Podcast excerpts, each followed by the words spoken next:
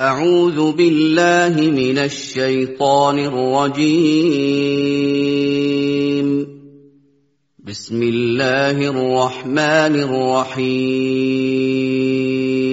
الحمد لله الحمد لله نحمده ونستعينه ونستغفره ونؤمن به ونتوكل عليه ونعوذ بالله من شرور أنفسنا ومن سيئات أعمالنا. من يهد الله فلا مضل له ومن يضلل فلا هادي له. واشهد ان لا اله الا الله وحده لا شريك له واشهد ان محمدا عبده ورسوله اما بعد எல்லாம் வல்ல அல்லாஹ் ஜல்லஷானஹு தஆலாவை புகழ்ந்து அவனது திருத்தூதர் ஸல்லல்லாஹு அலைஹி வஸல்லம் அவர்கள் மீது ஸலவாத்தும் ஸலாமும் கூறிய பின்னால் கண்ணியத்துக்குரிய சகோதர சகோதரிகளே உங்கள் அனைவருக்கும் என் சலாம் அஸ்ஸலாமு அலைக்கும் வரஹ்மத்துல்லாஹி வபரகாத்துஹு அல்லாஹ்வுடைய அருளால் வார வாரம் அல் குர்ஆனுடைய விளக்கத்தை நாம் பார்த்து வருகிறோம் இது சூரா நிசாவினுடைய பத்தொன்பதாவது விளக்க வகுப்பாகும். சென்ற வகுப்பிலே இணை வைத்தலனுடைய விபரீதம் தொடர்பாகவும் இணை வைத்தல் எவ்வளவு ஆபத்தானது என்பது சம்பந்தமாகவும் ஆபத்தான சூழ்நிலைகள் நீங்கி அச்சமான சூழல் நீங்கி அமைதி வருவதற்கு தௌஹீதனுடைய அவசியம் தொடர்பிலும் யூதர்களுடைய சூழ்ச்சிகள் தொடர்பாகவும் நாம் சில செய்திகளை பார்த்தோம். இன்று சூரா நிசாவினுடைய ஐம்பத்தி நாலாவது வசனத்திலிருந்து உள்ள விளக்கங்களை நாம் பார்க்க இருக்கிறோம் அதில் அல்லாஹு தாலா சொல்கிறான் அம் யஹ்சுதூன் அந்நாச அலாமா அத்தாஹும் அல்லாஹு பதுலி அல்லாஹு தாலா மனிதர்களில் சிலருக்கு வழங்கியிருக்கக்கூடிய அருள்களை பார்த்து இவர்கள் பொறாமை கொள்கிறார்களா? பக்கத்து ஆத்தைனா ஆல இப்ராஹிம் அல் கிதாப் வல் ஹெக்மா. நாங்கள் இப்ராஹிமுடைய சந்ததியினருக்கு வேதத்தையும் ஞானத்தையும் கொடுத்தோம். ஆத்தைனாகும் முழுக்கன் அதீமாம் அவர்களுக்கு மகத்தான ஆட்சி அதிகாரத்தையும் நான் கொடுத்தோம் என்று அல்லாஹு தாலா சொல்கிறான். இந்த வசனத்தினுடைய முதல் பகுதியை பார்க்கின்ற போது இங்கு சொல்லப்படுகிற விஷயம் பொதுவானதாக தெரியும். பின்னால வசனத்தை பார்க்கிற போது குறிப்பிட்ட ஒரு விஷயத்தை பற்றி இது வசனம் பேசுது என்பதை நாம் புரியலாம்.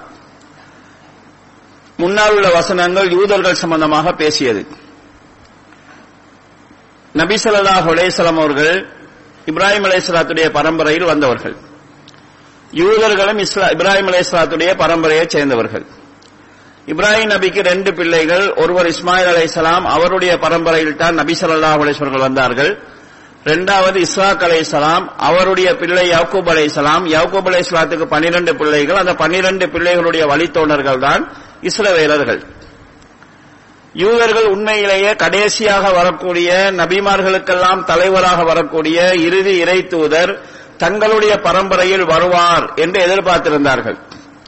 ஆனால் நபிசுல்லா ஹுலேசம் அவர்கள் இஸ்ரேல் சமுதாயத்தில் வராமல் இஸ்மாயில் அலி இஸ்லாத்துடைய சமுதாயத்தில் அவங்களுடைய பரம்பரையில பிறக்கிறாங்க இதை தாங்கிக் கொள்ள முடியாத யூதர்கள் நபிசல்லா ஹுலேசனுடைய வருகையை எதிர்பார்த்திருந்தவர்கள் நபியினுடைய வருகைக்கு பிறகு எங்களுக்கு வெற்றி கிடைக்கும் என்று சொல்லிக் கொண்டிருந்தவர்கள் எங்களுடைய கோத்திரத்தில் வராமல் வேறு கோத்திரத்தில் வந்து விட்டாரே என்ற பொறாமையின் காரணமாக வெறுப்பின் காரணமாக இஸ்லாத்தை ஏற்காமல் இருந்தார்கள். அது குறித்து தான் இந்த வசனம் பேசுகிறது. அல்லாஹு தாலா இந்த அரபு சமுதாயத்திலிருந்து ஒரு இறை தூதரை கொண்டு வந்திருக்கிறான். இது அல்லாஹ் அந்த சமுதாயத்துக்கு செய்த ஒரு சிறப்பு. அதை பார்த்து நீங்க பொறாமப்படுறீங்களா? இப்ராஹிமுடைய சந்ததிகள் அல்லாஹு தாலா வேதத்தையும் ஞானத்தையும் கொடுத்திருக்கிறான். உங்களை அதாவது இஸ்ரேல் சமுதாயத்தில் ஏராளமான நபிமார்கள் வந்திருக்கிறான் அவர்களுக்கு அல்லாஹு தாலா ஆட்சி அதிகாரத்தையும் கொடுத்திருக்கிறான் என்று அல்லாஹு தாலா அதை கண்டிக்கிற விதமாக சொன்ன வசனம் இது. ஆனால் இந்த பொறாமைங்கிறது அவங்க யூதர்கள் கொண்ட பொறாமை மட்டுமில்லாம எல்லா வகையான பொறாமையும் இஸ்லாத்துல ஹராமாக்கப்படுகிறது. பொறாமை என்கிறது ஆபத்தான மிக பெரும் பாவங்கள் உள்ள உண்டு சில அறிஞர்கள் எப்படி சொல்வார்கள் என்றால் வானத்தில் நடந்த முதலாவது தவறும் பொறாமைதான் பூமியில் நடந்த முதலாவது தவறுக்கு காரணமும் பொறாமைதான் என்று சொல்வார்கள். அல்லாஹு தாலா ஆதம் அலை இஸ்லாம் அவர்களுக்கு மிக சிறப்பான ஒரு அந்தஸ்தை கொடுத்த போது செய்தான் அவர் மீது பொறாமை கொண்டு அவருக்கு கிடைத்த அந்த அந்தஸ்தின் மீது பொறாமை கொண்டு அவருக்கு அதாவது அல்லாவுடைய கட்டளையை மீறினான் அவனும் அதாவது தவறு செய்ததற்கு காரணமாக பொறாமை இருந்தது. உலகத்தில் நடந்த மிகப்பெரிய தவறு முதலாவது தவறு அதாவது ஆதம் அலைஹிஸ்ஸலாத்துடைய பிள்ளைகளில் ஒருவர் மற்றவரை கொலை செய்தது. அதுவும் பொறாமையின் காரணமாக ஏற்பட்ட தவறுதான். வானத்தில் நடந்த முதல் தவறுக்கும் பூமியில் நடந்த மிகப்பெரிய முதல் தவறுக்கும் அடிப்படை காரணமாக பொறாமை இருக்கிறது என்று சொல்வார்கள். அதாவது ஒரு மனிதனுடைய உள்ளத்துல பொறாமை மீமானம் ஒரே சேர இருக்க முடியாது என்று சொல்வார்கள். ஏன்னா அக்கீதாவுக்கு நேர் முரணானதுதான் பொறாமை. இந்த உலகத்தில் ஒரு மனுஷன் இன்னொரு மனுஷன் மீது பொறாமை கொள்கிறான் என்றால் ரெண்டு காரணம் இருக்கலாம். எனக்கு கிடைக்காதது இன்னொருவனுக்கு கிடைச்சிருக்குது என்கிறதுக்காக ஒருவன் பொறாமை கொள்ளலாம். அல்லது எனக்கு கிடைச்சதை இன்னொருத்தவன் எடுத்துக்குவானே அவனுக்கும் கிடைச்சிருமேங்கிறதுக்காகவும் பொறாமை கொள்ளலாம். யாருக்கு எதை கொடுக்க வேண்டும் என்பது அல்லாஹ் தான் தீர்மானிப்பான். அல்லாஹ் விரும்பினால் நல்லவனுக்கு கொடுக்காம இருக்கலாம் கெட்டவனுக்கு கொடுக்கவும் செய்யலாம். காரூன் என்கிறவன் உலகத்திலேயே மிகப்பெரிய செல்வந்தனாக வாழ்ந்தவன். மூசா அலைஹிஸ்ஸலாத்துடைய சமுதாயத்தைச் சேர்ந்தவன். அவ்வளவு மிகப்பெரிய பணக்காரன குபுருடைய நிலையில வச்சிருந்த அல்லாஹாலா மூசா அலை இஸ்லாம் அவர்களையும் ஹிதர் அலை இஸ்லாம் அவர்களையும் ஒரே நேரத்தில் வாழ்ந்த ரெண்டு நபிமார்கள். சாப்பிடுறதுக்கு பசி தாங்க இல்லாம ஒரு ஊருக்கு போய் இஷ்டத்தாமா எங்களுக்கு சாப்பாடு தாங்கன்னு வாய் திறந்து கேட்கிற நிலையை அல்லாஹ் வச்சான். இன்னைக்கு எங்களுக்கும் வாழ்க்கையில பசி வரும். யாராவது தெரிஞ்சவங்க சாப்பிட வாங்கடா கூட இல்ல இப்பதான் சாப்பிட்டு வந்தேன்னு சொல்லி சமாளிச்சுட்டு போவோம். பசிக்குதுன்னு தெரிஞ்சவங்கள்ட்ட கூட கேட்டு வாங்குறதுக்கு நாங்க கூச்சப்படுறோம். இந்த மூசா அலை இஸ்லாமும் ஹிதுல் அலை இஸ்லாமும் எங்களுக்கு பசிக்குது சாப்பாடு தாங்கன்னு ஒரு ஊருக்கு போய் கேட்கறாங்க அவங்க யாருமே சாப்பாடு கொடுக்கல என்று அல்லாஹு தாலா குரான்ல சொல்கிறார் அப்ப அல்லாஹ் நாடினால் அவன் வெறுக்கக்கூடியவர்களுக்கு உலகத்துல தாராளமா கொடுப்பான். யாருக்கு கொடுக்கிறது யாருக்கு கொடுக்காம இருக்கிறது அல்லாவுடைய தீர்மானத்தில் உள்ளது. எனவே அல்லாஹு தாலா யாருக்காவது ஒன்றை கொடுத்தால் அதை பார்த்து நீங்க எப்படி பொறாமப்படுவீங்க? அப்படி நீங்க பொறாமப்படுறீங்கன்னா அல்லாஹ் கொடுக்க தெரியாம கொடுத்திருக்கிறான் என்கிற ஒரு மனநிலை வருகிறது அதுல. அல்லாஹுடைய கதிரை பொருந்தி கொள்ளாத ஒரு மனநிலை வருகிறது எனவே பொறாமை வந்து மிகப்பெரிய பாவங்கள் உண்டாகுது. அப்ப அல்லாஹு தாலா கேட்கக்கூடிய வாசகத்தை பாருங்க. அம் யஹ்சதூன் அந்நாச அலாமா ஆத்தாஹுமுல்லாஹ் மின் ஃபதலி. மனிதர்களில் சிலருக்கு அல்லாஹ் கொடுத்திருக்கிற சிறப்பை பார்த்து அவர்கள் மீது நீங்கள் பொறாமைப்படுறீங்களா? அவர்கள் பொறாமை கொள்கிறார்களா? என்று அல்லாஹு தாலா கேட்கிறார் அப்ப நான் வந்து அதாவது பொறாமப்படுறதுக்கு இன்னொரு காரணம் என்னன்னு சொல்லி சொன்னா அதாவது அவங்களுடைய உள்ளத்தில் இருக்கக்கூடிய சுயநலமான சிந்தனை தான். இப்ப நான் ஸ்ரீலங்காவில் இருக்கிறேன். அமெரிக்காவோட பில்கேஸ் பெரிய பணக்காரனா இருக்கிறேன். எனக்கு பில்கேஸ் மேல பொறாம வராது. எனக்கு யார் மேல பொறாம வரும்னா கொழும்புல ஒரு பணக்காரனுக்கு அவன் மேலையும் பொறாம வராது. யார் எனக்கு பக்கத்துல நல்லா இருக்கிறானோ அவன் மேலதான் பொறாம வரும். தூரத்தில் இருக்கிறவனுக்கு வராது. உறவு இல்லாதவனுக்கு வராது. இந்த அதாவது பரகாதனியில கடை போட்டிருக்கிறவருக்கு கொழும்புல கடை போட்டவன் மேல பொறாம வராது.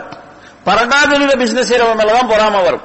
அப்ப இந்த பொறாமைக்கு இன்னொரு காரணம் என்னன்னு சொல்லி சொன்னா அதாவது அளவுக்கு மீங்கிய ஒரு சுயநலமான எண்ணங்கள் அதுக்கு காரணமாக இருக்கு. இந்த வகையில பொறாமை வந்து அல்லாவுடைய கதிரை முழுமையாக அங்கீகரிக்காத மனநிலையினுடைய ஒரு வெளிப்பாடாக நாங்கள் பார்க்கிறோம்.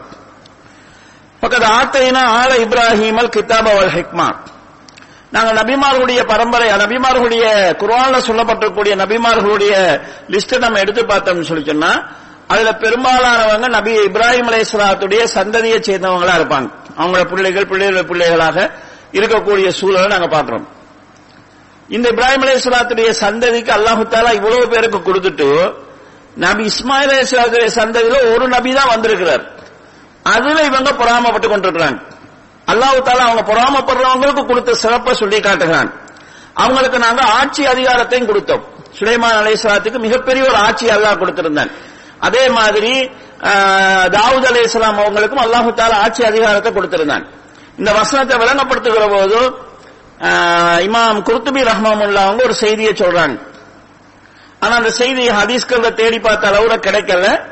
அது ஒரு ஒரு ஒரு அறிவிப்பாக சாதாரண ஒரு அறிவிப்பாக அவங்க சொல்றாங்க.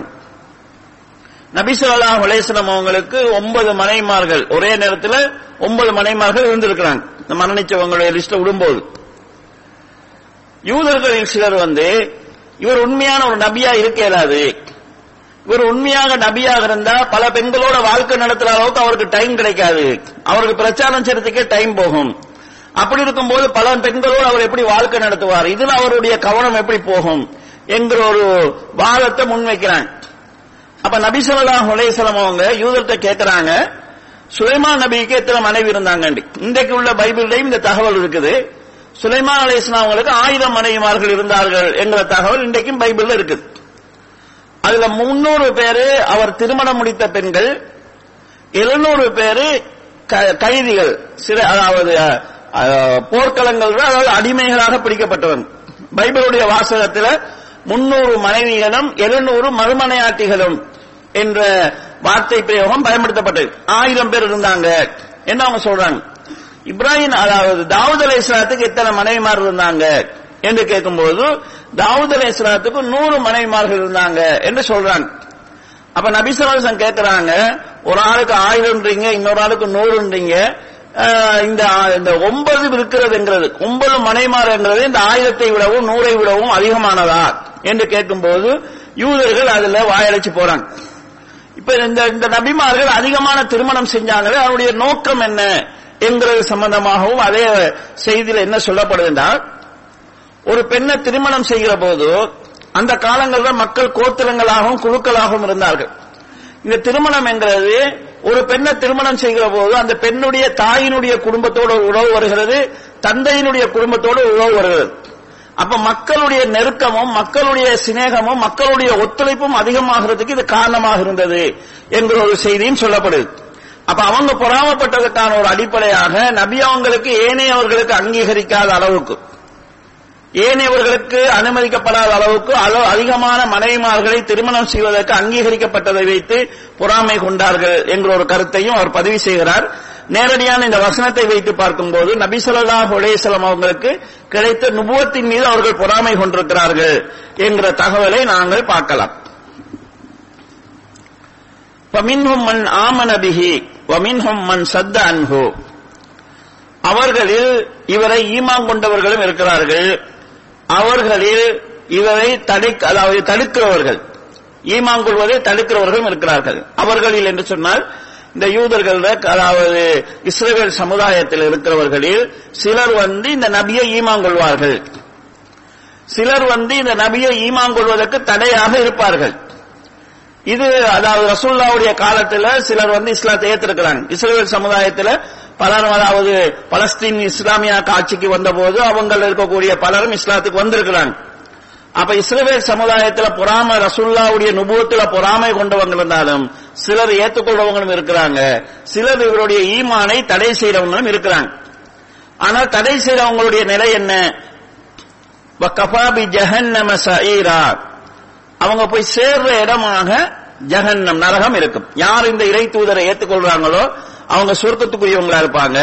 யார் இந்த இறை தூதர்களை ஏற்றுக்கொள்வதற்கு தடையாக அமைகிறார்களோ அவங்க நரகத்துக்கு போவாங்க என்று அல்லாஹு தாலா சொல்லிவிட்டு அடுத்த கட்டமாக நரகத்தினுடைய ஒரு தண்டனையை அல்லாஹு தாலா சொல்கிறான். இந்த தண்டனை அல்லாஹு தாலா சொல்லக்கூடிய அமைப்பு வந்து முகமது சல்லாஹ் அலேஸ்லாம் அவங்க உண்மையான ஒரு இறை தூதர் தான். அவர் பொய்யான ஒரு தன்னை நபி என வாதிட்டவர் கிடையாது. இந்த குர்ஆன் வந்து உண்மையான ஒரு இறை வேதம் தான் என்பதை உணர்த்தும் விதமான வாசகங்களை பயன்படுத்தி அல்லாஹு தாலா அந்த செய்தியை சொல்கிறான். இன்னல்லது நான் கபரூபி ஆயாத்தினா. எங்களுடைய அக்காட்சிகளை நிராகரிக்கிறவர்கள் இருக்கிறார்களே. சௌப நுஸ்லீஹிம் நாரா. அவர்களை பிறகு நாங்கள் நரகத்தில் நுழைவிப்போம். அவன் நரகத்துக்கு போவாங்க. குள்ளமா நடிஜத் ஜுலூதுகும் அவங்க நரகத்துல போடும்போது நெருப்புல அவங்களுடைய தோள்கள் கருகி போகும்போது பத்தல் நாகும் ஜுலூதன் கைரகா அது அல்லாத வேறு தோள்களை அவர்களுக்கு நாங்கள் மாற்றுவோம் ஏன் அப்படி நாங்கள் மாற்றுவோம் என்றால் லியுதீக்குல் அசாப். வேதனையை அவர்கள் உணர்வதற்காக. வேதனையை அவர்கள் சுகிப்பதற்காக அவர்களுடைய தோள்கள் கருகுகிற போதெல்லாம் புதிய தோள்களை வேறு தோள்களை நாங்கள் மாற்றுவோம் என்று அல்லாஹு தாலா சொல்கிறான்?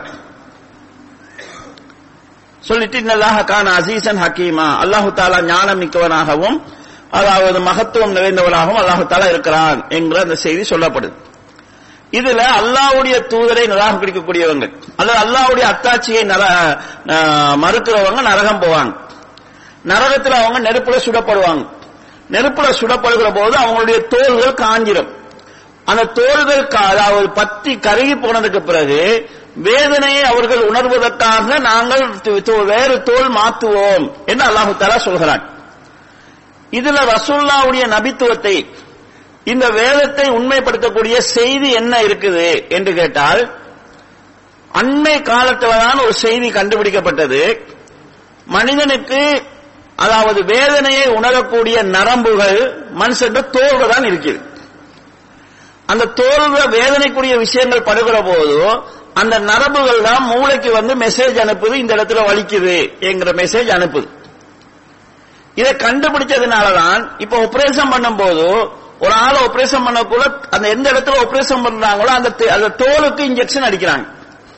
தோலுக்கு இன்ஜெக்ஷன் அடிச்ச உடனே அந்த இடத்த தோலையும் தாண்டி தான் வெட்டுறாங்க. ஆனா வலி தெரியாம இருக்குது. ஏன்னா அந்த இடத்துல அந்த நரம்புகள் செயலிழக்க செய்யப்படுகிறது. இப்ப சாதாரணமாக ஒரு ஆளுக்கு இன்ஜெக்ஷன் அடிச்சு உடம்புல மற்ற பகுதி எல்லாமே நல்லா இருக்கும் போது இன்ஜெக்ஷன் அடிச்ச அந்த இடத்துல மட்டும் வலி வழங்காது அப்ப அவங்க வெட்டுவாங்க. இன்ஜெக்ஷன் தோடு தான் அடிக்கப்படுது. வெட்டி உள்ள வைத்து கூட வெட்டுவாங்க. அந்த வெட்டுதனுடைய வலி விளங்காம இருக்கும். அப்ப மனிதனுடைய வலியை உணரக்கூடிய அந்த நரம்புகள் தோல் இருக்குது. அந்த தோல் பத்தி கருகி அந்த நரம்புகள் செயலென்று போச்சுன்னா அதுக்கு பிறகு அந்த இடத்துல வலிக்கக்கூடிய வலி விளங்காது. சில நேரங்களில் இது பத்துனவங்களை நாங்க பார்க்கலாம். பத்துனவங்களை பார்க்கிறவன் பயப்படுவான். பத்து இப்படி தோலெல்லாம் அப்படி மேலெல்லாம் அப்படியே காஞ்சி இதா போயிருக்கும். ஆனால் அவர்களுக்கு அந்த வலியை உணரக்கூடிய தன்மை இல்லாம போயிருக்கும் எந்த இடத்துல பத்தி நரம்பு கா அதாவது கருகி போச்சுதோ அந்த இடத்துல உள்ள வலி அவங்களுக்கு விளங்காது. இது வந்து அண்மையில கண்டுபிடிக்கப்பட்டது. அதனாலதான் இந்த ஆபரேஷன்களுக்கு வருத்தம் இல்லாம ஆபரேஷன் செய்யக்கூடிய இந்த சிஸ்டங்களை கண்டுபிடிச்சாங்க. இப்ப அல்லாஹ் இதை பயன்படுத்தக்கூடிய வாசகத்தை பாருங்க. இவங்களை நரகத்துல போட்டு அவர்களுடைய தோள்கள் எல்லாம் கருகி போனதுக்கு பிறகு வேறு தோலை நாங்கள் மாத்துவோம் வேறு தோலை நாங்கள் மாத்துவோம் சொல்லிட்டு அதுக்கு அல்லாஹ் சொல்லக்கூடிய காரணம் என்னன்னா அதாப் அவர்கள் வேதனையை உணரணும். அதுக்காகத்தான் வேலை தோல் மாத்துவோம் என்று அல்லாஹு தாலா சொல்கிறான். அப்ப தோல் கரையை போனால் வேதனை உணரப்படாது என்கிற உண்மையை இந்த வசனம் சொல்லுது. இங்க அல்லாஹு தாலா காபிர்களுக்கு நரகம் இருக்குது என்கிற ஒரு எச்சரிக்கையை சொல்கிறோம் அதே நேரத்தில் இந்த நபி உண்மையான நபிதான். இது பிற்காலத்துல கண்டுபிடிக்கக்கூடிய ஒரு விஞ்ஞானத்து ரீதியான உண்மையை படிக்காத இவரால சொல்ல முடியாது. மனுஷனை படைச்ச இறைவரால தான் சொல்ல முடியும் என்கிற அம்சத்தை உள்ளடக்கி இந்த செய்தி அல்லாஹு தாலா சொல்கிறான். இந்த வசனம் தொடர்புல ரெண்டு விதமான ஒரு வாதம் இருக்குது. ஒரு வாதம் என்னன்னு சொன்னால் இதை கடந்த காலத்துல வாழ்ந்த சிலர் செஞ்சிருக்கிறாங்க இந்த வாதத்தை. ஒரு மனுஷன் தவறு செஞ்சவனுக்கு தண்டனை கொடுக்கிறது நியாயம். இப்ப நான் தவறு செஞ்சிருக்கிறேன். எனக்கு தண்டனை தரணும். நான் என்கிறது நான் இந்த உடம்பு இந்த தோல் எல்லாம் சேர்ந்துதான். இப்ப இந்த தோல் கருகிட்டுது. கரணத்துக்கு பிறகு வேற தோலை போட்டா இப்ப நான் செஞ்ச பாவத்துக்கு என்னோட இருக்காத வேறு தோல் தான் வேதனை அனுபவிக்க போகுது. ஏண்ட தோல் பத்திருச்சு?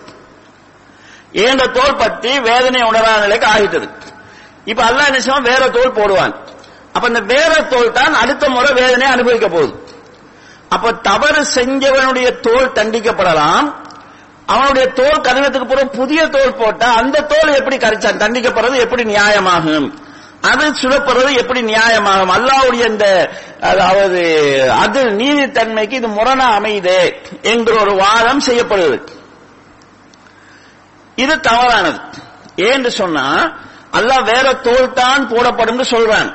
சொல்லிட்டு வேதனையை யார் உணர்வார்கள் என்று சொல்லும் போது அல்லாஹ் என்ன சொல்றான்னா தோல் உணர்வு அல்லாஹ் சொல்லல. எதுக்குள் அதாப். அந்த குற்றவாளிகள் வேதனையை உணர்வதற்காக அல்லாஹ் தோலை மாத்துவான். அப்ப வேதனையை அனுபவிக்கிறது தோல் அல்ல. தவறு செஞ்சவன் தான் வேதனையை திரும்ப அனுபவிக்க போறான். எனவே தவறு செய்யாதவன் செய்யாத தவறு செய்யாத தோல் வந்து வேதனையை அனுபவிக்க போறது இல்ல யார் தவறு செஞ்சாலும் அவங்க தான் வேதனை அனுபவிக்க போறாங்க. அல்லாஹு தோல் அனுபவிக்கும் என்று சொல்வதாக இருந்தால் எப்படி சொல்லியிருப்பான்னு சொன்னால் தோலுக்குரிய வார்த்தையை அல்லாஹ் பயன்படுத்திப்பான். தோலுக்குரிய வார்த்தையை அல்லாஹ் பயன்படுத்தல ஆளுக்குரிய வார்த்தையை அல்லாஹு தாலா பயன்படுத்துறார். எனவே அந்த வாதம் அந்த இடத்துல எடுபடாது. அடுத்தது இன்னொரு அர்த்தம் இருக்குது என்னன்னு சொன்னால் நாளை மறுமையில் அல்லாஹு தாலா இந்த பூமியை இது அல்லாத வேறு பூமியாக மாத்துவோம் அல்லாஹ் சொல்கிறான். வேறு பூமியாக மாத்துவோம் என்று சொன்னா இதை விட்டுட்டு இன்னொரு புதிய பூமி கொண்டு வரப்படுமா? அல்லது இந்த பூமியினுடைய செட்டப் தான் மாறுமா?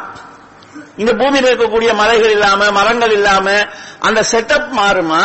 அல்லது புதுசா இன்னொரு பூமி கொண்டு வரப்படுமான்னு கேட்டா இந்த பூமியினுடைய அமைப்பு தான் செட்டப் தான் மாற்றப்படும். வேற பூமி என்று சொல்வது அந்த அமைப்பு மாறுவதை தான் சொல்லப்படுகிறது. அப்படி பார்த்தால் இதே பூமி தான் இருக்கும் வேறு பூமி மாத்துவோம்னு அல்லாஹ் தாலா சொல்கிறான். என்னுடைய அர்த்தம் புதுசா ஒரு பூமி கொண்டு வரப்படுவதல்ல இருக்கிற பூமியினுடைய அமைப்பு மாற்றப்படும் என்கிறது.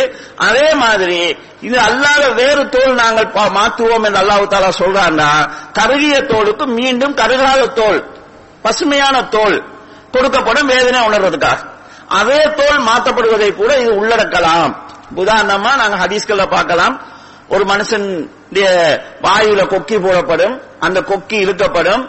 இழுக்கப்பட்டு அவனுடைய வாய் கிழிஞ்சி வரும். அடுத்தது அடுத்த பக்கம் கொக்கி போடப்பட்டு வாய் கிழிக்கப்படும். இந்த பக்கம் கிழிக்க கூட இந்த பக்கம் சரியாயிரும். திரும்ப இந்த பக்கம் கிழிக்கப்படும். அவர் நரகத்தில் இருக்கிறவங்க வேதனை அனுபவிக்கிறதுக்காக திரும்ப அவங்களுக்கு ஒரு கிழிப்பட்ட பக்கம் திரும்ப சரியாகும். அப்ப இந்த மாதிரி இதே தோல் திரும்பவும் இதாகலாம். எனவே இந்த வாதம் ரெண்டு அடிப்படையிலையும் தவறாகுது என்கிற ஒரு செய்தியை நாங்கள் ஒரு மேலதிக தகவலாக இதில் நாங்கள் பார்த்துக் கொள்ளலாம். இந்த குர்ஆன் வசனம் வந்து அல்லாஹு தாலாவால் இறக்கப்பட்டதுதான் இந்த குர்ஆன் என்கிறதுக்கான அடையாளமாகவும் நபி சொல்லா அலைஹி சொந்த முயற்சியில இந்த குர்வான் வந்ததில்லை என்கிறதுக்கான ஆதாரமாகவும் இருக்குது. ஏன்னா இன்றைக்கு கண்டுபிடிக்கப்பட்ட ஒரு உண்மையை அல்லாஹு தாலா அன்றைக்கு இந்த வசனத்துல சொல்றான். அதுல வந்து இந்த உண்மையை சொல்றது அந்த வசனத்துடைய நோக்கமாக இல்ல. நரகத்துல தன்னை இருக்குதுங்கிறத சொல்றதுக்கு அல்லாஹு தாலா சொல்கிறான். அதுக்கு பயன்படுத்தக்கூடிய வார்த்தை இந்த அம்சங்களை உள்ளடக்கி இருக்கிறத நாங்க பார்க்கிறோம். அடுத்த வசனத்தில் அல்லாஹு தாலா சொல்கிறான் வல்லதீன ஆமனு வாமினு சாலிஹாத் ஈமான் கொண்டு யார் நல்லமல் செய்கிறார்களோ அதாவது இந்த நபி வருவாரு இவரை சிலர் ஏத்துக்குவாங்க சிலர் நிராகரிப்பாங்க ஏத்துக்கொள்ளாதவங்களுடைய நிலை அல்லாஹ் சொல்லிட்டான் ஏத்துக்கொண்டவங்களுடைய நிலை அல்லாஹு தாலா அடுத்து சொல்கிறான் யார் ஈமான் கொண்டு நல்லமல் செய்கிறார்களோ சன்னுதுகிலுகும் ஜன்னாத்தின் தஜ்ரீமின் தகுத்திகள் அன்ஹார். ஆறுகள் கீழே ஓடிக்கொண்டிருக்கக்கூடிய சுவன சோலைகளில் அவர்களை நாங்கள் நுழைவிப்போம். ஹாலிதீன பீஹா அபதா.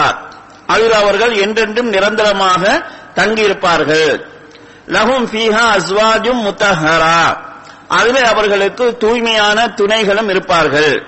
வனுதுகிலுகும் தில்லன் லலீலா. அடர்த்தியான நிழலில் அவர்கள் இருப்பார்கள் என்று அல்லாஹு தாலா இப்படி காவிர்களுக்கு தண்டனையை பத்தி அல்லாஹு தாலா சொன்னானோ அதே போன்று மூமிங்களுடைய இந்த நிலையை சொல்கிறான். இது வந்து ரசூல்லாவை பா- ஏற்று அவரை பின்பற்றி வாழ்வதை ஊக்குவிக்கிறதுக்காக அல்லாஹு தாலா சொல்லக்கூடிய செய்திகள். இப்ப நாங்க சுருக்கம் பத்தி அடிக்கடி பார்த்திருக்கிறோம். அதே மாதிரி சுகத்தினுடைய இன்பங்கள் சம்பந்தமாகவும் பார்த்திருக்கிறோம். இங்கு சுவனத்திலோ மனுஷனுக்கு கிடைக்கக்கூடிய மனைவியும் வரை பத்தி சொல்கிற போது முத்தஹரா தூய்மையானவங்க அல்லாஹு சொல்லியிருக்கிறார். இந்த தூய்மையானவங்களுக்கு பலரும் பல அர்த்தங்கள் சொல்லியிருக்கிறாங்க. அதுல அவங்களுக்கு ஹைல் இருக்காது நிபாஸ் இருக்காது அவங்களுக்கு மலசர உபாதைகள் இருக்காது அதாவது அருவக்கத்தக்க எந்த செய்திகளும் இருக்காது. இப்படி பல காரணங்கள் அதுல சொல்லப்படுகிறது. அதாவது சுவனத்தினுடைய நிழல்கள். இந்த நிழலை பத்தி உண்மையிலே நாங்க கஷ்டமான வெயிலான ஒரு நேரத்துல நிழலை பார்க்கும்போது தான் அதனுடைய அருமை எங்களுக்கு தெரியும். அல்லாஹு தாலா குரான்ல பல இடங்கள்ல அதாவது அந்த நிழலை சிறப்பித்து சொல்கிறான். நபி அவங்க எந்த அளவுக்கு சொல்றாங்கன்னா மறுமையில ஒரு சுவனத்தில் ஒரு மரம் இருக்கும். அதுல ஒருவர் பயணிக்கக்கூடிய ஒருவர் ஆஹ், அதாவது நூறு வருடங்கள் பயணித்தாலும் அந்த நிழலை தாண்டி முடிக்க முடியாத அளவுக்கு நீண்ட நிழல்கள் இருக்கும் என்கிற அளவுக்கு அந்த நிழல்கள் சிறப்பிக்கப்பட்டிருக்குது. அப்ப ஈமான் கொண்டு அமல் செய்கிறவர்களுக்கு அங்கு கிடைக்கக்கூடிய ஆஹ், நல்ல பாக்கியத்தை அல்லாஹு தாலா இந்த வசனத்தில் நினைவூட்டுகிறான். அடுத்த வசனத்துல இன்னல்லாஹ யாமருக்கும் அப்துல் அத்துல் அமானாத்தி இலா அஹ்லிஹா. அமானிதங்களை உரியவர்களிடத்தில் கொடுத்து விடுமாறு அல்லாஹு தாலா ஏவுகிறான். வைதா ஹக்கம் தும் பைனாஸ் அன் தஹ்கமோ பில் அதில். மனிதர்களுக்கு மத்தியில் நீங்கள் தீர்ப்பு சொன்னால் நீளமாக தீர்ப்பு சொல்லுமாறும் அல்லாஹு தாலா ஏவுகிறான். இன்னல்லாக நெம்மா ஐதுக்கும் பிஹி. அல்லாஹு தாலா உங்களுக்கு நல்லதையே போதனை செய்கிறான். இன்னல்லாக காண சமயம் பசீரா. அல்லாஹ் கேட்பவனாகவும் பார்ப்பவனாகவும் இருக்கிறான். இந்த வசனம் வந்து ஒரு சந்தர்ப்பத்தில் இறங்கிய வசனம். இது வந்து இஸ்லாத்தினுடைய நீதித்தன்மையை நியாயத்தன்மையை தெளிவாக சொல்லக்கூடிய ஒரு வசனம். நபி சொல்லா ஹுலேஸ்லம் அவங்க மக்காவை கைப்பற்றுறாங்க. மக்காவை கைப்பற்றுங்கிறது ஒரு சாதாரண விஷயம் கிடையாது. ஏற்கனவே அந்த பகுதியில் இருந்தவங்க அடி அது, வார்த்தைகளால வர்ணிக்க முடியாத அளவுக்கு கொடுமைகளை சந்திச்சு நாடுகளை அதாவது நாடு துறந்து போய் அதுக்கு பிறகும் பல்வேறுபட்ட போர்களை சந்திச்சு இப்ப மக்காவை கைப்பற்றிருக்கிறாங்க.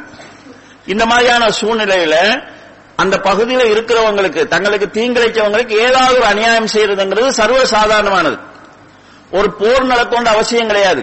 ஒரு ஜனநாயக தேர்தல் நடந்து ஒரு கட்சி வென்றாலே அடுத்த கட்சிக்காரனுடைய கடை கடிக்கிறாங்க பள்ளி வீட்டுக்கு உடைக்கிறாங்க அவன வீட்டுக்கு முன்னால போய் தூ வைக்கிறாங்க வெடி போடுறாங்க. இது ஜனநாயக எலெக்ஷன் நடக்கிறத பாக்குறோம் இது பத்தாயிரம் பேரோட ரசூசலாங்க படையோட போயிருக்கிறாங்க. அந்த மக்கா வெற்றி நிகழ்ச்சியில யாருக்கும் எந்த அநியாயமும் நடக்கல. அநியாயம் அவங்க அடிச்சாலும் குற்றம் கிடையாது. ஏன்னா அவங்களால பாதிக்கப்பட்டவங்க தான் இருக்கிறாங்க. எதுவுமே நடக்கல. வரலாற்றுல யாருடைய வீட்டுக்கு கல்லடிக்கப்பட்டதாகவோ யாருக்காவது அடிச்சதாகவோ யாருக்காவது ஏசியதாகவோ எந்த ஒரு நிகழ்ச்சியும் பதிவாகல. நபிசல்லா அலிசவங்க கௌபாவுக்கு வந்து கௌபாவுடைய சாவிய உஸ்மானிபின் தல்ஹா என்று சொல்லக்கூடியவற்றிலிருந்து எடுக்கிறாங்க. பரம்பரையாக அவங்களோட கையில தான் அந்த சாவி இருந்து வந்துச்சு.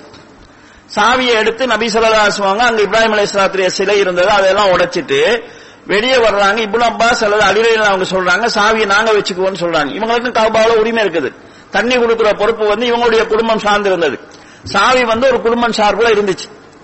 அப்ப ரசூசல்லா ஆசிரமங்களுக்கு இந்த வசனம் இறங்குது. இந்த செய்தி அறிவிக்கக்கூடிய சொல்றாங்க. ரசூல்லாவுடைய வாழ்நாளில் இந்த பத்து மக்கால தான் இந்த வசனத்தை ஒரு ரசூல்லா ஓத நான் கேட்டேன்னு சொல்றாங்க. அந்த வசனத்துல அல்லாஹ் என்ன சொல்றான்னா அமானிதங்களை உரியவரிடத்தில் கொடுத்து விடுமாறு அல்லாஹ் ஏவுகிறான்.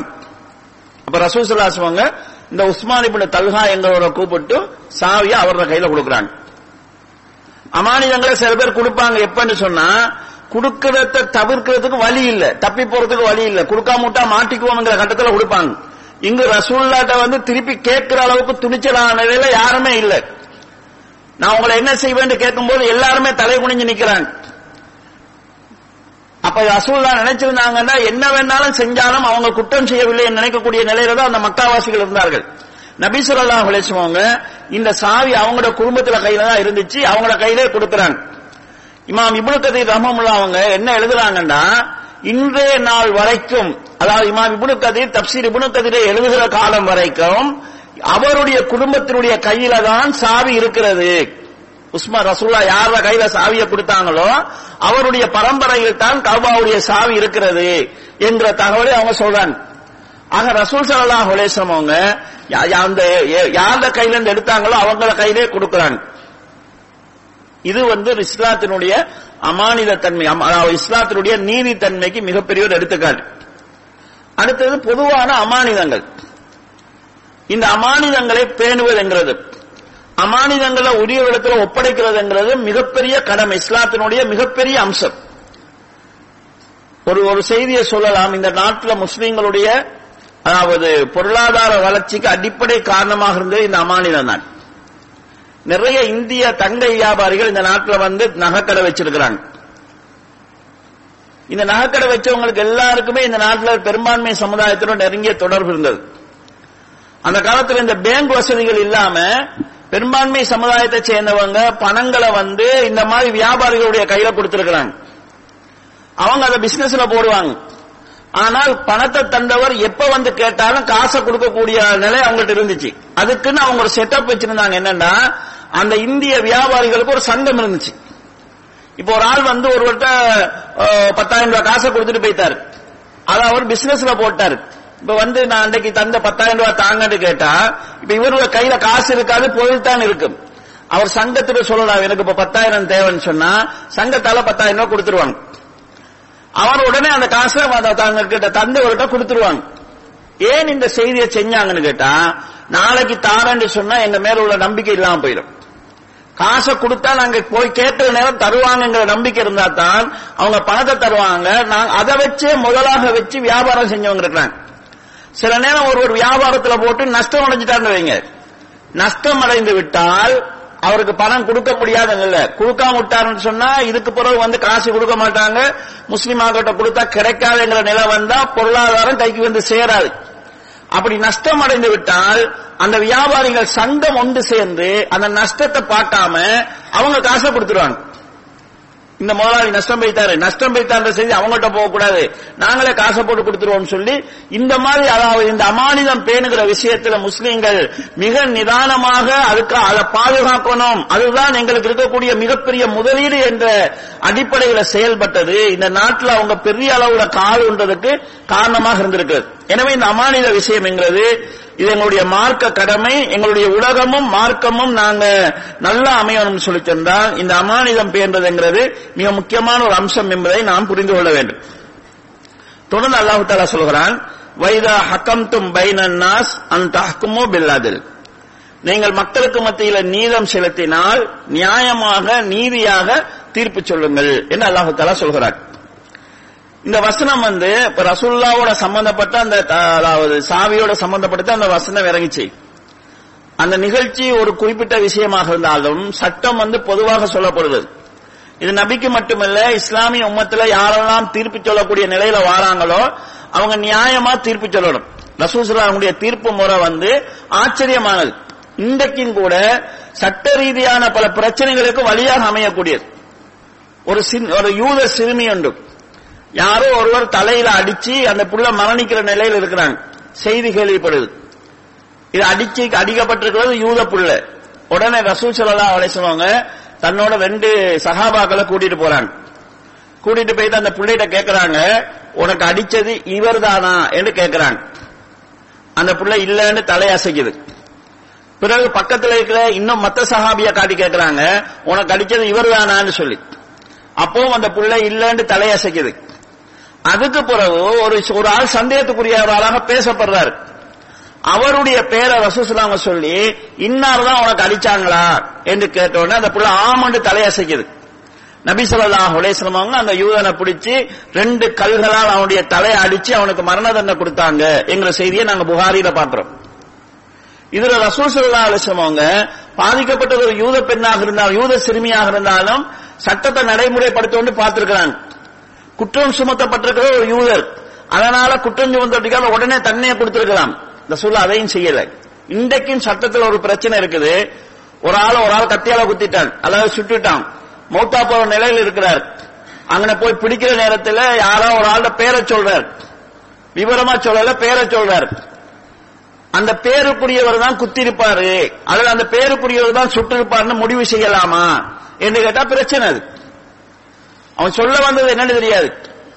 இந்த என்ன குத்துனவன் இவரையும் குத்துவாருன்றதுக்காக சொல்லியிருக்கலாம். அல்லது இவர் தான் என்ன குத்துனான்னு சொல்லியிருக்கலாம். இப்படி ஏதோ ஒரு நோக்கத்தில் சொல்லியிருக்கலாம். அல்லது குத்துப்பட்டதுனால சுடப்பட்டதுனால மூல தவறி என்னமோ வேற என்னமோ சொல்ல வந்து என்னமோ சொல்லியிருக்கலாம். அந்த மாதிரி விஷயங்கள சாட்சியங்கள் ஏற்றுக்கொள்ளப்பட மாட்டுச்சு. அந்த அவங்களுடைய சாட்சியங்கள். ரசூல் சொல்லலாம் அலைஹி வஸல்லம் அவங்க போய் அந்த புள்ளைகிட்ட ஒரு ஆளை காட்டி இவர் தான் அடிச்சாரான்னு கேட்கறதுனூடாக அந்த புள்ளோட கண் சரியா வேலை செய்யுது அந்த புள்ளோட காது சரியா வேலை செய்யுது அந்த புள்ளோட அறிவும் சரியா இருக்குதுங்கிறத உணர்ந்துக்கிறாங்க. அதை இன்னும் கன்ஃபார்ம் பண்ண இன்னொரு சஹாபிய காட்டி இந்த புள்ள இவர் தான் அடிச்சாரான்னு கேட்டு இன்னும் உறுதியானதுக்கு பிறகுதான் அந்த புள்ளோட காது சரியா இருக்குது பார்வை சரியா இருக்குது நான் என்ன கேட்கிறேன்றத விளங்கி பதில் சொல்லக்கூடிய நிலையில் இருக்குதுங்கிறது தெரிஞ்சதுக்கு பிறகுதான் நபி ஸல்லல்லாஹு அலைஹி அடுத்த கட்ட ஆக்ஷனுக்கு போறாங்க. அப்ப இந்த நீதி செலுத்துகிற விஷயத்துல எவ்வளவு நியாயமாக இருக்கணும் என்றதுல நபி அவங்க கடைபிடிச்ச ஒழுங்க நாங்க பாக்குறோம் இதே போல ஒரு பிரச்சனை நடக்குது ரசூல்லால வாழ்க்கையில. ரசூல் மதீனாவுல முஸ்லீம்கள் பெரும்பான்மை.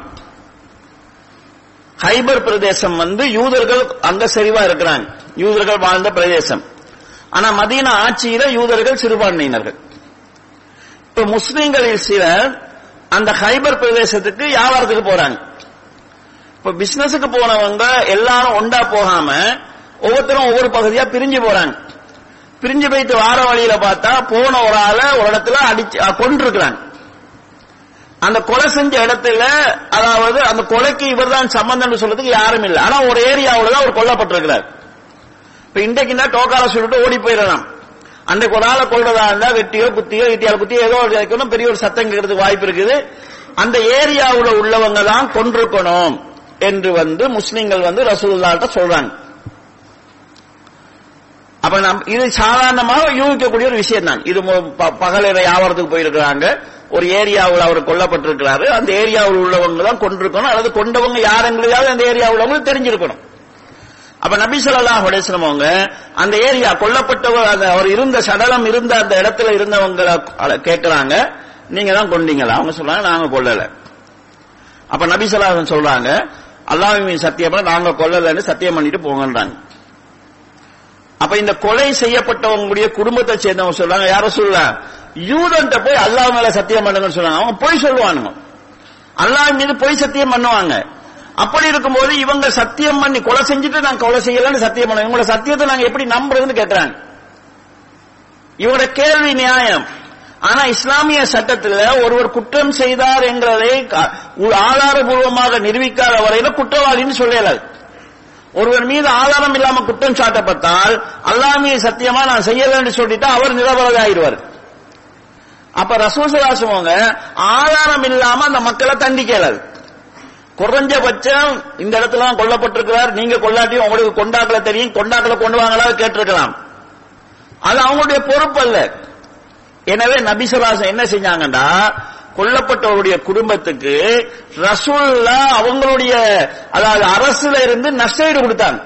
கொல்லப்பட்டவருடைய குடும்பத்துக்கு கொலை செஞ்சவங்க சிறுபான்மை சமுதாயத்தை சேர்ந்தவங்க அந்த ஏரியாவில் தான் இருந்தாங்க. கொலையை நிரூபிக்கிறதுக்கு அதாவது சட்டப்படி நிரூபிக்கிறதுக்கு இடமில்லை என்ற நிலையில அவங்க மேல எந்த பாதிப்பையும் ரசூசா அவங்க ஏற்படுத்தாமல் தன்னுடைய அரசால கொல்லப்பட்டவருடைய குடும்பத்துக்கு நஷ்டஈடு கொடுத்தார்கள் என்றதை நாங்க சஹீஹ் புகாரில பார்க்கிறோம். இப்படி ஒரு ஆட்சி நடந்த ஒரு இடத்தை நாங்க பார்க்கல. இப்ப நாங்க இன்றைக்கு பேசும்போது சிறுபான்மை நாட்டில் இருக்கிறோம் நல்லா நடந்துக்கணும்னு சொல்றோம். ரசூல்லா பெரும்பான்மையாக இருந்தாலும் எந்த கட்டத்திலும் அவங்க நீதி தவறியது கிடையாது. அவங்களுடைய கையில முழுமையான அதிகாரம் இருக்கிற நிலையிலையும் யாருக்கும் எந்த அநியாயம் அவங்களால நடந்தது கிடையாது. இஸ்லாத்தினுடைய போதனை அதைத்தான் சொல்லுது. அல்லாஹு தாலா சொல்லுகிறார் மனிதர்களுக்கு மத்தியில் நீங்க தீர்ப்பு செய்தால் நீதமாக தீர்ப்பு செய்யுமாறு அல்லாஹு தாலா உங்களுக்கு ஏறுகிறான் அல்லாஹ் உங்களுக்கு நல்லதையே சொல்கிறான். என்று இந்த வசனம் சொல்லுதோ. இது வந்து இஸ்லாத்தினுடைய நீதித்தன்மைய நியாயத்தன்மைய அதனுடைய அதாவது பக்குவமான போக்கை எங்களுக்கு தெளிவாக சொல்லக்கூடிய குர்வானுடைய வசனமும் அதை ரசூஸ்லாங்க நடைமுறைப்படுத்தி காட்டிய வழிமுறையாகவும் நாங்கள் இதை ஆஹ், அவசியம் உணர்ந்து கொள்ள வேண்டிய ஒரு சூழல் இருக்குது. அடுத்த வசனத்தில் அல்லாஹு தாலா சொல்கிறான் யா யுஹல்லதீன் ஆமனு விசுவாசிகளே அத்தே உள்ளாக வாத்தே ஒரு ரசூல். அல்லாவுக்கும் கட்டுப்படுங்கள் அல்லாஹ்வுடைய தூதருக்கும் கட்டுப்படுங்கள். வ அம்ரி மின்கும். உங்களுடைய அதிகாரத்தில் இருக்கிறவர்களுக்கு நீங்கள் கட்டுப்படுங்கள். பையன் தனாசாத்தும் இன் ஏதாவது ஒரு விஷயத்தில் உங்களுக்கு மத்தியிலே கருத்து வேறுபாடு ஏற்பட்டால் பருத்தூஹு இலல்லாஹி வர் ரசூல். அதை அல்லாவிடமும் அவனுடைய தூதரமும் ஒப்படைத்து விடுங்கள். இன் குந்தும் தோமினும் பில்லாஹி வல் யௌமில் ஆகிர் நீங்கள் அல்லாவை மர்மை நாளை நம்புகிறவர்களாக இருந்தால் உங்களுக்கு மத்தியில் ஏற்பட ஏற்படக்கூடிய கருத்து முரண்பாட்டை அல்லாவிடமும் அவனுடைய தூதரவும் ஒப்படைத்து விடுங்கள். ராலிக ஹைரும் வஹ்சனு தவியலா இதுதான் அழகானது இதுதான் நல்லது இதுதான் அழகிய முடிவாகும் என்று அல்லாஹு தாலா சொல்கிறான். இந்த வசனத்துல அல்லாவுக்கு கட்டுப்படுவது அவனுடைய தூதருக்கு கட்டுப்படுவதனுடைய அவசியம் சொல்லப்படுது. முஸ்லிம் சமுதாயத்துல முஸ்லிம் என்கிற பேர்லயே ரசூல்லாவுடைய சுண்ணா தேவையில்லை என்று சொல்லக்கூடிய கூட்டத்தினர் இருக்கிறாங்க. இலங்கையில அந்த குழு உருவானாங்க. அவங்களுடைய அதாவது முழுமையா அந்த கூட்டம் அழிஞ்சு போன நிலையை பார்க்கிறோம். ஒருத்தர் ரெண்டு பேர் அந்த ம- அந்த அந்த அந்த கொள்கையும் இல்லாம எந்த கொள்கையும் இல்லாத நிலையில் இருக்கக்கூடிய சூழலை நாங்க பார்க்கிறோம். பல நாடுகளில் இந்த கூட்டம் இருக்குது. அவங்க தங்களை அஹ்லுல் குர்ஆன் குர்ஆன் வாசிகள் குர்ஆனை உடையவர்கள் சொல்லிக்குவாங்க. குர் சுண்ணாவை நிராகரிக்கக்கூடிய ஒருவர் வந்து குர்வானுடையவராக இருக்க இயலாது ஏன்னா சுண்ணாவுக்கான விளக்கமாகவும் சுண்ணாவுக்கான மேலதிக சட்டத்தை கொடுக்கக்கூடியதாகவும் குர்வானுக்குரிய விளக்கமாகவும் குர்வானுக்குரிய மேலதிக சட்டத்தை கொடுக்கிறதாகவும் சுண்ணா அமைஞ்சிருக்குது. அப்ப குர்வானை பின்பற்றணும் அல்ல அல்லாஹ்வுடைய வார்த்தைகளை பின்பற்றணும் ரசூலுடைய வழிமுறைகளை பின்பற்றணுங்கிறது சொல்லப்படுது. மூணாவது ஒளில் அம்பு மின்கோம். உங்களில் அதிகாரிகள் என்கிற வார்த்தை சொல்லப்படுது. இதுக்கு ரெண்டு அறிஞர்கள் ரெண்டு அர்த்தம் சொல்லுவாங்க. உளில் அம்புன்னு சொன்னா உங்கள் இருக்கக்கூடிய மார்க்க அறிஞர்கள் என்கிற கருத்தும் சொல்லுவாங்க. உங்கள் இருக்கக்கூடிய அதிகாரிகள் என்கிற கருத்தும் சொல்லுவாங்க. இந்த வசனத்தினுடைய ஓடரை நாங்க பார்க்கும்போது முன்னால தீர்ப்பு சொல்வது சம்பந்தமாக சொல்லப்படுகிறது நியாயம் வழங்குவது சம்பந்தமாக சொல்லப்படுகிறது. அப்படி பார்க்கும்போது இந்த வசனம் வந்து அதிகாரிகள் சம்பந்தமாக அதாவது சுல்தான் பவரோடு இருக்கிறவங்களை பத்தி சொல்லப்படுது. பல்லாவுக்கும் அல்லாவுக்கும் கட்டுப்படணும் அவனுடைய தூதருக்கும் கட்டுப்படணும். எங்க நாங்க யாருக்கு கீழே இருக்கிறோமோ எங்களுக்கு யார் அதிகாரிகளாக நிர்வாகிகளாக இருக்கிறாங்களோ அவங்களுக்கு நாங்க கட்டுப்படுறோம். இந்த அல்லாவுக்கு கட்டுப்படுறது தூதருக்கு கட்டுப்படுவது இந்த நிர்வாகிகளுக்கு கட்டுப்படுறது. அதாவது அதிகாரத்தில் இருக்கிறவங்க கட்டுப்படுறது. இது மூன்றுமே ஒரே லெவல்ல உள்ளதா என்று கேட்டா அதிகாரிகளுக்கு நாங்க கட்டுப்படுகிற போது ஒரு அடிப்படை எங்களுக்கு மார்க்கம் சொல்கிறது. லா தா அத்தலி மஹ்லூக்கின் பி மாசியத்தில் ஹாலிக் அவு கால் படைத்தவனுக்கு எதிராக படைக்கப்பட்ட எதுக்கும் கட்டுப்படுதல் கிடையாது. அல்லாவுக்கு எதிராக ஒரு விஷயத்தை செய்யுமாறு சொன்னால் அதுக்கு நாங்கள் கட்டுப்பட இயலாது இந்த நிர்வாகிகளுக்கு கட்டுப்படுறதுங்கிற விஷயத்துல பொதுமக்களிடத்தில் ஒரு தவறான சிந்தனை இருக்குது. அல்லாஹ் சொன்னதை சொன்னா நாங்க செய்வோம். அல்லாஹ்வுடைய தூதர் சொன்னதை சொன்னா நாங்க செய்வோம். அது இல்லாத ஒண்ட தலைவர் சொன்னா நாங்க கேட்க மாட்டோம் என்ற மனநிலை இருக்குது. அல்லாஹ் சொன்னதே அல்லாஹ்வுடைய தூதர் சொன்னதை நம்ம பின்பற்றினால் அல்லாவுக்கு அல்லாஹ்வுக்கு கட்டுப்படுறோம் ரசூலுக்கு கட்டுப்படுறோம். தலைவருக்கு கட்டுப்படுறது எப்பன்னு சொன்னா அல்லாவும் ரசூலும் சொன்னதுக்கு முரண்படாத ஏதாவது ஒரு சட்டத்தை தலைவர் சொன்னா அது குர்வான்ல இல்லாத ஒரு சட்டத்தை சொல்றாரு சுண்ணால இல்லாத ஒரு சட்டத்தை சொல்றாரு ஆனால் குர்வானுக்கோ சுண்ணாவுக்கோ முரண் இல்லாத ஒரு சட்டத்தை சொன்னா அந்த இடத்துல தலைவருக்கு நாங்க கட்டுப்படுறோம். குர்வான் சுண்ணாவுக்கு முரணா சொன்னா தான் கட்டுப்பாடு இல்லை.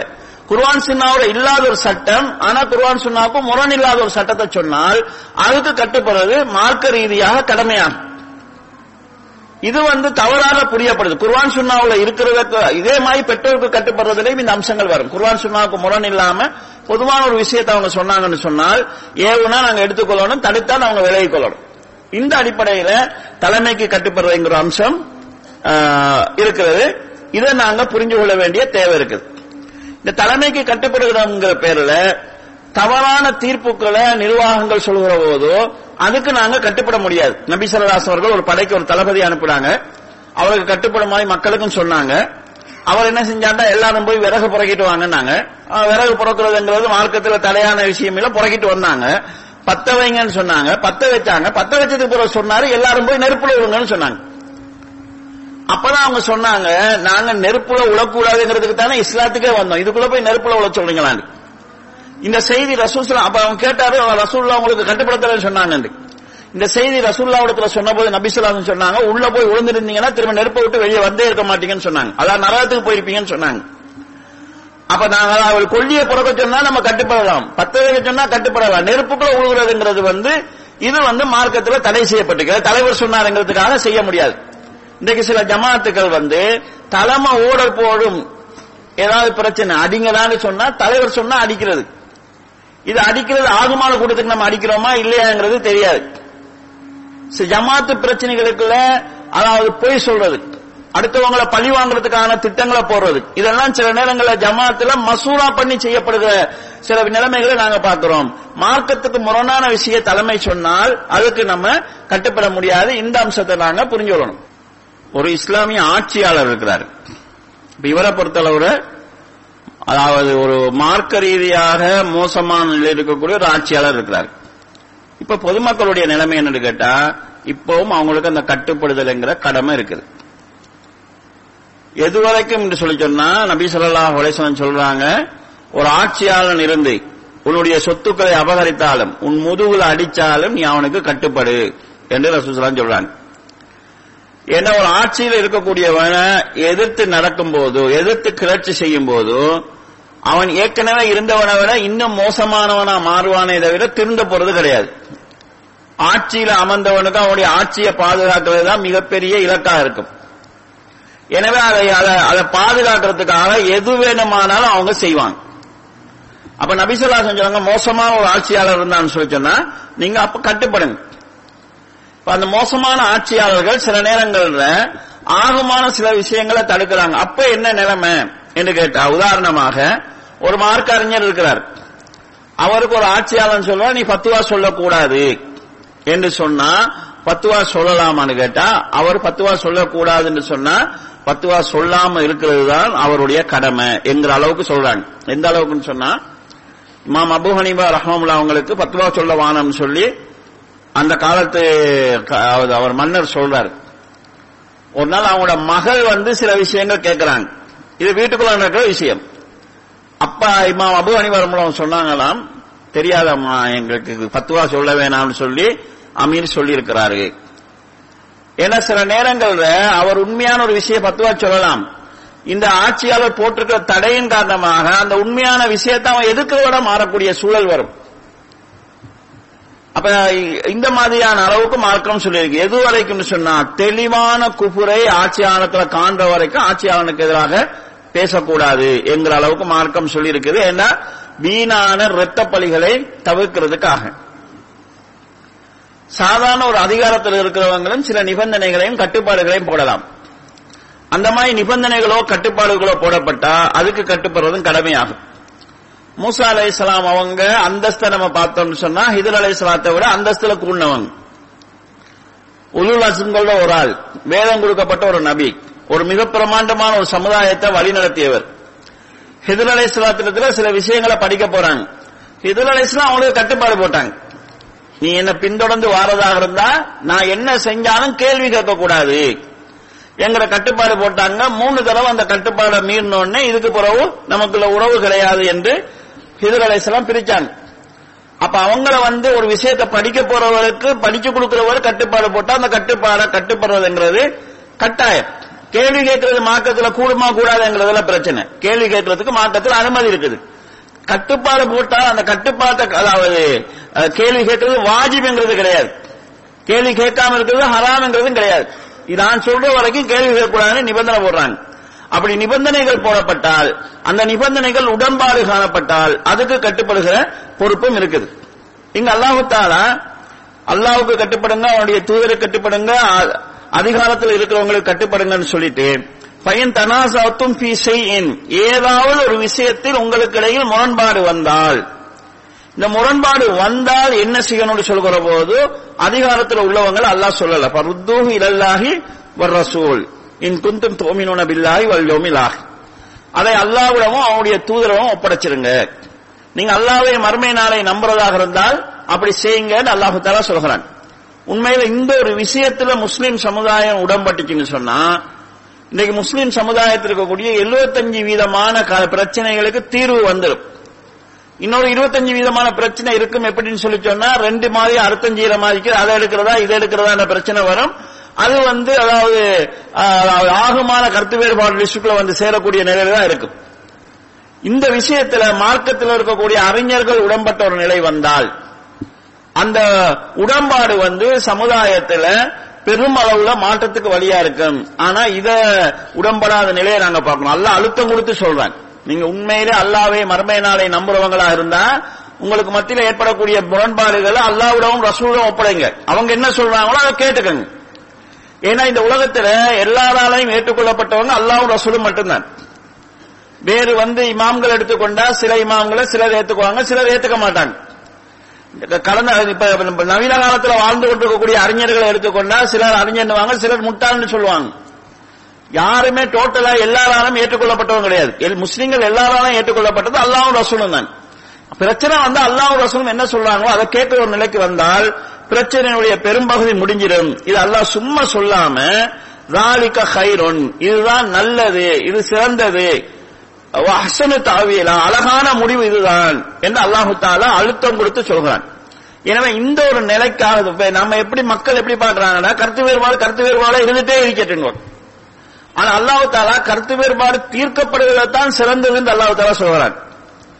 கருத்து வேறுபாடு தீர்க்க முடியாத நிலை இருந்தா அடிச்சுக்காம இருங்கன்னு சொல்லலாம். இப்ப நம்ம என்ன செய்யணும்னா பிரச்சனை பிரச்சனையாக இருக்கட்டும் கருத்து வேறுபாடு கருத்து வேறுபாடா இருக்கட்டும் எங்களுக்கு இடையில உள்ள முரண்பாடு முரண்பாடாக இருக்கட்டும் நாங்க அடிச்சுக்காம இருப்போம் என்ற அந்த மேலோட்டமான நிலைக்கு தான் மாறும் இது அல்லாஹ் கருத்து வேறுபாடு கருத்து வேறுபாடாகவே இருக்கிறது சிறந்ததுன்னு அல்லாஹ் சொல்லல. கருத்து வேறுபாடு குர்ஆன் அடிப்படையில சுண்ணா அடிப்படையில தீக்கப்படுவதுதான் சிறந்ததுன்னு அல்லாஹ் சொல்றான். அதுதான் அழகான முடிவுன்னு அல்லாஹ் தாலா சொல்றான். இன்றைக்கு இருக்கக்கூடிய முஸ்லிம் என்ன செய்யுதுன்னு சொன்னா தீர்க்கிறதுக்கு விருப்பம் இல்ல பிரச்சனை பிரச்சனையாவே இருக்கட்டும் நம்ம அடிச்சுக்காம இருப்போம். அது வகையில ஒரு அதாவது ஒரு தவறான நிலையினால அடிச்சுக்கொள்ளாம இருக்கிறது நல்லதுன்னு எடுத்துக்கொள்ளலாம். ஆனால் தீர்க்கிறதுங்கிற விஷயம் அல்லாஹ் சொன்னது அதுக்கு வராத ஒரு நிலையை நாங்க பாக்குறோம் எனவே இது ஒரு சிறந்த நிலை கிடையாது. ஏன்னா இன்றைக்கு உள்ளவங்க ஒரு புரிந்துணர்வுல சரி கருத்து வேறுபாடு கருத்து வேறுபாடு இருக்கிறது நாங்க ரெண்டு பேரும் சண்டை இல்லாம இருப்போம் ஒரு புரிந்துணர்வுல இருந்தாலும் நாளைக்கு சண்டை பிடிக்கிறவங்க உருவாகுவாங்க பிரச்சனை தீராது. சில நேரம் இன்றைக்கு உள்ளவங்க சும்மா கையால் அடிச்சுக்கணும் நாளைக்கு கம்பெடுத்து அடிச்சுக்கணும் ஆவாங்க இன்னும் கொஞ்சம் போனா அதாவது ஆயுதத்தை எடுத்து சண்டை பிடிச்சிக்கிறவங்களா மாறக்கூடிய சூழல் ஏற்படும். எனவே அல்லாஹ் சொல்றது என்னன்னா கருத்து வேறுபாடுகள் தீர்க்கப்படணும். அதுதான் சிறந்தது. அதுக்கான சரியான வழி அல்லாஹ் ரசூல் என்ன சொல்றாங்களோ அதை கேட்டுக்கொள்றதுங்கிற ஒரு அழகான முடிவை இந்த இடத்துல அல்லாஹ் சொல்றாங்க இந்த வசனத்துல உளுல் அம்புங்கிற என்று சொல்றது சிலர் நான் ஏற்கனவே சொன்ன மாதிரி அதிகாரிகளை சொல்றாங்க அதாவது சுல்தான்களை சொல்றாங்க சிலர் உளமாக்களை சொல்றாங்க. அதாவது தாபியங்கள் ஒரு அறிஞர் என்ன சொல்றாருன்னா இந்த உம்மத்துல எப்போது உலமாக்களும் சுல்தான்கள் அல்லது உமராக்கள் தலைவர்களும் மதிக்கப்படுறாங்களோ அப்பெல்லாம் இந்த உம்மத்தினுடைய துனியாவும் நல்லதா இருக்கும் ஆகிரத்து நல்லதா இருக்கும். எப்பெல்லாம் இந்த உம்மத்துல உமராக்களும் கேவலப்படுத்தப்பட்டு உலமாக்களும் கேவலப்படுத்தப்படுறாங்களோ அப்ப இந்த உம்மத்துல துன்யாவும் சீர்கெட்டு போயிடும் ஆகிரத்தும் சீர்கெட்டு போயிடும் இன்னைக்கு அந்த நிலை தான் வந்துருக்கு. என்ன பிரச்சனை வந்தாலும் ஒரு கூட்டம் அரசியல்வாதிகளை த- திட்டுறது இன்னொரு கூட்டம் உளமாக்களை திட்டுறது. அதாவது மார்க்க ரீதியான தலைமையும் சிதைச்சிட்டு உலக ரீதியான தலைமையும் சிதைச்சிட்டு ஒரு தலைமையோ ஒரு வழிகாட்டலோ இல்லாம அவன் அவனுக்கு படுறதை செஞ்சு நாசமா போகிற ஒரு முடிவுக்கு தான் மக்கள் வந்து சேருவாங்க. முஸ்லீம் உம்மத்துல பெரிய பிரச்சனை எப்ப வந்துச்சுன்னு சொன்னா ஹவார்ஜிகள் வந்து உஸ்மான் அவங்களையும் குறை சொல்லிட்டு அந்த காலத்துல வாழ்ந்த சஹாபாக்களும் மார்க்கத்துல தெளிவில்லாம இருக்கிறாங்க நாங்க தான் மார்க்கத்தை சரியா நடைமுறைப்படுத்த போறோம் என்ற மனநிலையில செயல்பட்ட போதுதான் முஸ்லீம் உம்மத்துக்குள்ள யுத்தங்களும் கொலைகளும் அதாவது பிரச்சனையா உருவானது. நாங்க இஸ்லாமிய வரலாறு பாத்தீங்கன்னா அபுபக்கர் அவங்களுடைய காலத்துல உள் பிரச்சனை எல்லாத்தையும் சரி பண்ணாங்க. உமர்லாவுடைய காலத்துல இஸ்லாம் வேகமா பரவிட்டு வந்துச்சு பல நாடுகள் இஸ்லாமிய வட்டத்துக்குள்ள வந்துச்சு. உஸ்மான் அல்லாவுடைய ஆட்சியினுடைய ஆரம்ப ஆறு வருஷங்களுக்குள்ள கடல் கடந்து அதாவது அந்நிய நாடுகள் இஸ்லாம் வசமாச்சு. ஆறாவது வருஷம் தாண்டுகிற போது இந்த பிரச்சனைகள் ஆட்சியாளர் மீது அவதூறு சொல்ல ஆரம்பிச்சாங்க. ஆட்சியாளர்களை குறை சொல்ல ஆரம்பிச்சாங்க. அதோட இஸ்லாம் ப- பரவுற வேகம் அந்த பரவிட்டு வந்த வேகம் தடைப்பட்டது. இருக்கிற பகுதிகளுக்குள்ள பிரச்சனை ஹபார்ஜிகளால பிரச்சனை சியாக்களால பிரச்சனை அதுக்கு பிறகு இருந்த ஆட்சிகளின் சிற்றரசுகளாக மாறுகிற பிரச்சனை என்று தொடர்ந்து பிரச்சனைகள் வந்துச்சு. எப்பன்னு சொன்னா ஆட்சியாளர்களும் அதாவது உளமாக்களும் குறை காணப்படக்கூடிய நிலையில. எனவே முஸ்லீம் சமுதாயத்துக்கு பிரச்சனை வருகிற போதும் இந்த உமராக்கள் தலைவர்களையும் உலமாக்களையும் கேவலப்படுத்துகின்ற அந்த மனநிலை வருகிறதுண்டா நாங்கள் எங்களோட துன்யாவையும் அழிக்கப் போகிறோம் ஆகிராவையும் அழிக்கப் போகிறோம் என்கிற ஒரு ஆபத்தான நிலையத்தான் அது அடையாளம் காட்டுது. அந்த அடையாளம் எங்களுக்கு எங்களுடைய நாட்டில் இன்றைக்கு தெரிஞ்சு கொண்டிருக்கு. ஒரு ஆபத்தான கட்டம் என்பதை நாங்கள் புரிஞ்சு கொள்ளணும். எல்லாம் வல்ல அல்லாஹ் நாம் இந்த சூறாவுடைய பல விஷயங்களை சுருக்கமாக பார்த்து வந்திருக்கிறோம். பார்க்கப்பட்ட விஷயங்களை எங்களுடைய வாழ்க்கையில் எடுத்து நடக்கிறதுக்கு எனக்கும் உங்களுக்கும் தோபி செய்வானாக. வாஹரு தௌவானா அஹமதுல்லா ரபில் ஆலமி அஸ்லாம் வலைக்கம் அஸ்ஸலாமு ورحمۃ اللہ وبرکاتہ۔